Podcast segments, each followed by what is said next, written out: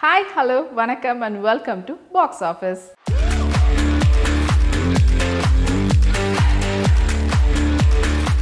இன்னைக்கு நம்மளுடைய பாக்ஸ் ஆஃபீஸில் நம்ம பார்க்கக்கூடிய முதல் படம் சொப்பன சுந்தரி.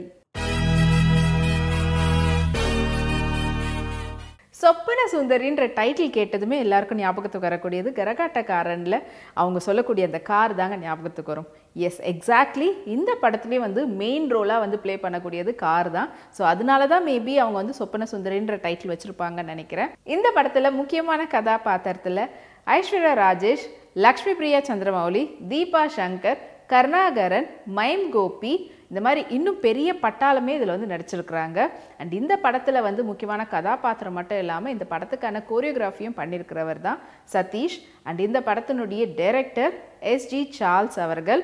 அண்ட் இந்த படத்தினுடைய சினிமோட்டோகிராஃபர் பாலமுருகன் மற்றும் விக்னேஷ் ராஜகோபாலன். அண்ட் இந்த படத்தினுடைய music director Ajmal Thasin. And இந்த படத்துக்கு வந்து ரொம்ப ஃபென்டாஸ்டிக்கான எடிட் வந்து கே. சரத்குமார் அவர்கள் வந்து பண்ணியிருக்கிறாங்க. ஸோ இந்த படத்தினுடைய காஸ்ட் அண்ட் க்ரோ பற்றி சொல்லியாச்சு. அண்ட் இந்த படத்தில் வந்து ஒரு டார்க் காமெடி அதை வந்து பேஸ் பண்ணி தான் எடுத்திருக்கக்கூடிய படம் தான் இந்த சொப்பன சுந்தரி. சொப்பன சுந்தரின்ற கதையை பற்றி சொல்லணும்னா அஃப்கோர்ஸ் சொப்பன சுந்தரின்ற பேரை கேட்டது எல்லாருக்கும் கார் தான் ஞாபகத்துக்கு வரும்னு ஃபஸ்ட்டே சொல்லியிருந்தேன். ஸோ இது வந்து காரை வச்சு தான் வந்து இந்த படம் ஃபுல்லாக அவங்க வந்து ட்ராவல் பண்ணியிருக்கிறாங்க.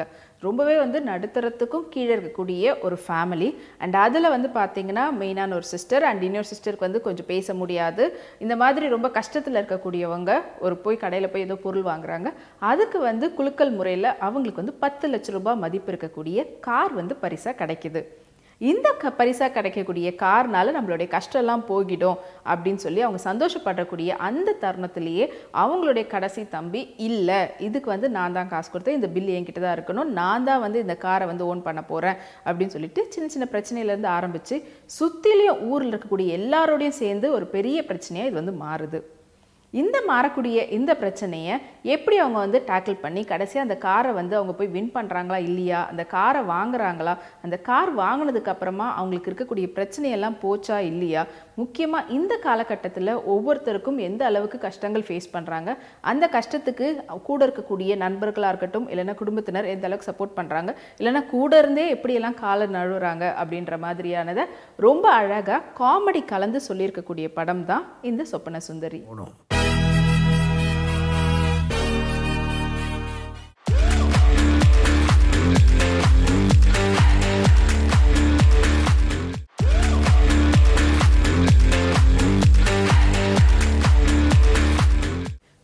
பாக்ஸ் ஆஃபீஸில் நம்ம அடுத்ததாக பார்க்கக்கூடிய படம் ரிபபரி.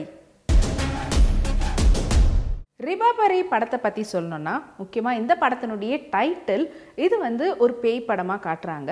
அண்ட் இதில் வந்து முக்கியமான பேயாக டாயை வந்து காட்டுறதுனால அந்த மியூசிக் போடக்கூடிய டாய்க்கு ஏற்ற மாதிரி ரிபபரி அப்படின்னு சொல்லிட்டு இந்த படத்துக்கான டைட்டில் வந்து வச்சுருக்குறாங்க. அண்ட் இந்த படத்தில் முக்கியமான கதாபாத்திரத்தில் master Mahendran Nobel K. James Sreeni Kaviya Arivumani Chella இவங்களாம் முக்கியமான கதாபாத்திரத்தில் நடிச்சிருக்கிறாங்க. அண்ட் இந்த படத்தினுடைய டைரக்டர் ரைட்டர் ப்ரொடியூசர் நா அருண் கார்த்திக். அண்ட் இந்த படத்தினுடைய சினிமோட்டோகிராஃபர் தளபதி ரத்தினம். இந்த படத்தினுடைய எடிட்டர் முகன்வேல். இந்த படத்தினுடைய music director Divakara Thiyagarajan. And இந்த படத்தில் முக்கியமான கதாபாத்திரமாக நடிச்சிருக்கக்கூடிய பேய் கேரக்டரில் இருக்கிறது தான் இந்த ஒரு டாய். ஸோ ஒரு பொம்மை மாதிரி காட்டுறாங்க. ஆனால் அந்த பொம்மைக்குள்ளே வந்து பார்த்தீங்கன்னா ஒரு போலீஸ் நாயினுடைய ஆவி வந்து இருக்குது அப்படின்னு சொல்கிறாங்க ஸோ இந்த பொம்மையை பற்றி சொல்லும்போது இந்த பொம்மையை வந்து ஓன் பண்ணிகிட்டு இருக்கக்கூடியவர் தான் மாஸ்டர் மகேந்திரன்.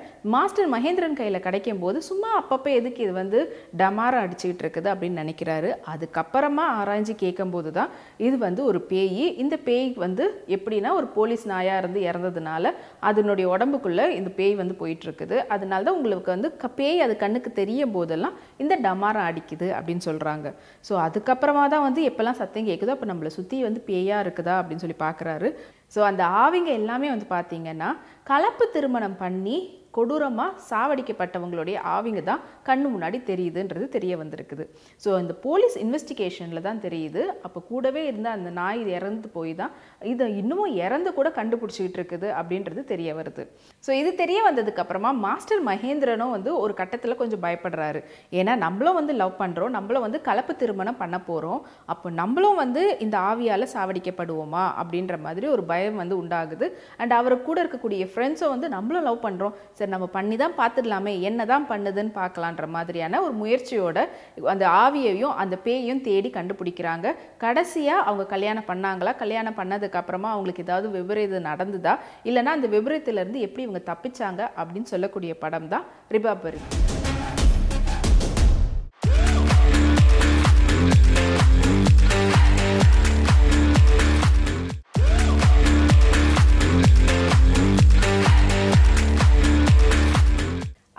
நம்மளுடைய பாக்ஸ் ஆஃபீஸில் பார்க்கக்கூடிய படம் திருவின் குரல். தெருவின் குரல் இந்த டைட்டில் கேட்கும் போதே கண்டிப்பாக இது ரொம்ப சீரியஸான ஒரு படமாக தான் இருக்கும்ன்ற தோணல் வந்து வரும். அண்ட் இந்த படத்தினுடைய முக்கியமான கதாபாத்திரத்தினுடைய பெயர் திரு அண்ட் அவங்களுடைய பெயரை வச்சு தான் இந்த டைட்டிலே வந்து அமைஞ்சிருக்குது. அண்ட் இந்த படத்தில் நடிச்சிருக்கிறவங்களை பற்றி சொல்லணுன்னா அருள்நிதி அவர்கள் தான் முக்கியமான கதாபாத்திரத்தில் திருன்ற கேரக்டரில் நடிச்சிருக்கிறாங்க. அண்ட் அவரோட சேர்ந்து பாரதி ராஜா ஆத்மிகா அவர்கள் முக்கியமான கதாபாத்திரத்தில் நடிச்சிருக்கிறாங்க. அண்ட் இந்த படத்தினுடைய டைரக்டர் ஹரீஷ் பிரபு அண்ட் இந்த படத்தினுடைய டிஓபி சிண்டு பொடுதாஸ் அண்ட் இந்த படத்தினுடைய எடிட்டர் கணேஷ் சிவன் அண்ட் இந்த படத்துக்கு பெரிய பக்கபலமாக இருக்கிறவர் தான் music director Sam C S. And இந்த படத்தினுடைய கதையை பற்றி சொல்லணுன்னா நான் ஆல்ரெடி சொல்லியிருந்தேன் இது வந்து முழுக்க முழுக்க ஒரு சீரியஸான படமாக தான் தெரியுதுன்னு. அண்ட் இந்த படத்தில் அருள்நிதி அவர்கள் டம் அண்ட் டெஃபாக நடிச்சிருக்கிறாங்க. ரொம்ப ரொம்ப ஒரு வித்தியாசமான கதாபாத்திரம். அதை ரொம்ப சீரியஸாக எடுத்து நடிச்சிருக்கிறாங்க. நடிச்சிருக்கிறாங்கன்னு சொல்கிறத விட அவங்க வாழ்ந்துருக்கிறாங்கன்னு தாங்க சொல்லி ஆகணும் ஸோ ஒருத்தவங்க காது கேட்காம இருக்கிறவங்களும் பேச முடியாதவங்க எப்படி இந்த சமூகத்தில் நடக்கக்கூடிய தப்புகளை வந்து எப்படி தட்டி கேட்குறாங்க அப்படின்றத ரொம்ப யதார்த்தமாக சொல்லியிருக்கக்கூடிய படம் தான் இந்த திருவின் குரல்.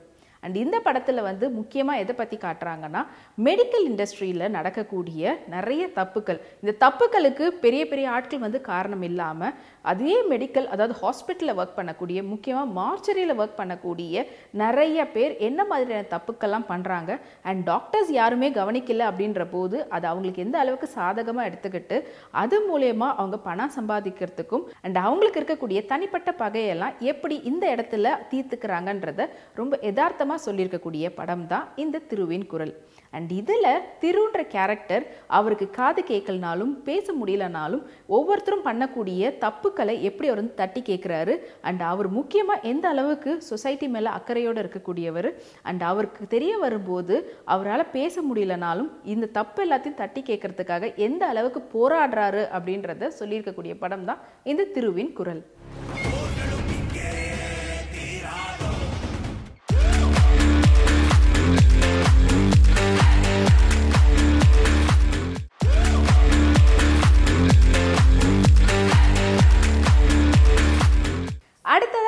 பாக்ஸ் ஆஃபீஸில் பார்க்கக்கூடிய படம் தான் தமிழரசன். தமிழரசன் டைட்டில் பார்க்கும்போதே இந்த படத்தில் முக்கியமான கதாபாத்திரத்தினுடைய பேர் தான் படத்துக்கும் வச்சுருக்கிறாங்கன்னு தெரியுது. அண்ட் தமிழரசன் படம் வந்து ஒரு ஆக்ஷன் த்ரில்லரை எடுத்திருக்கிறாங்க.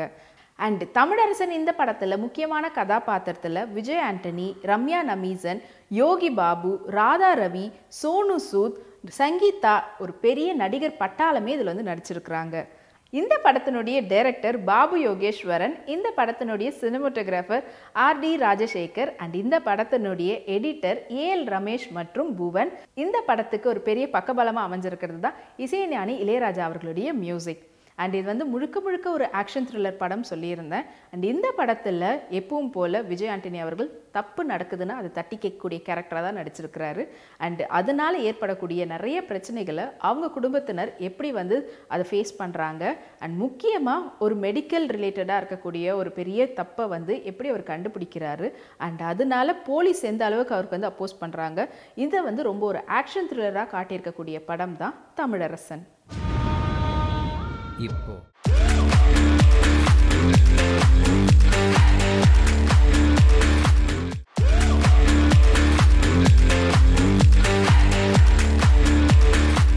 அடுத்ததாக நம்மளுடைய பாக்ஸ் ஆஃபீஸில் பார்க்கக்கூடிய படம் சகுந்தலம்.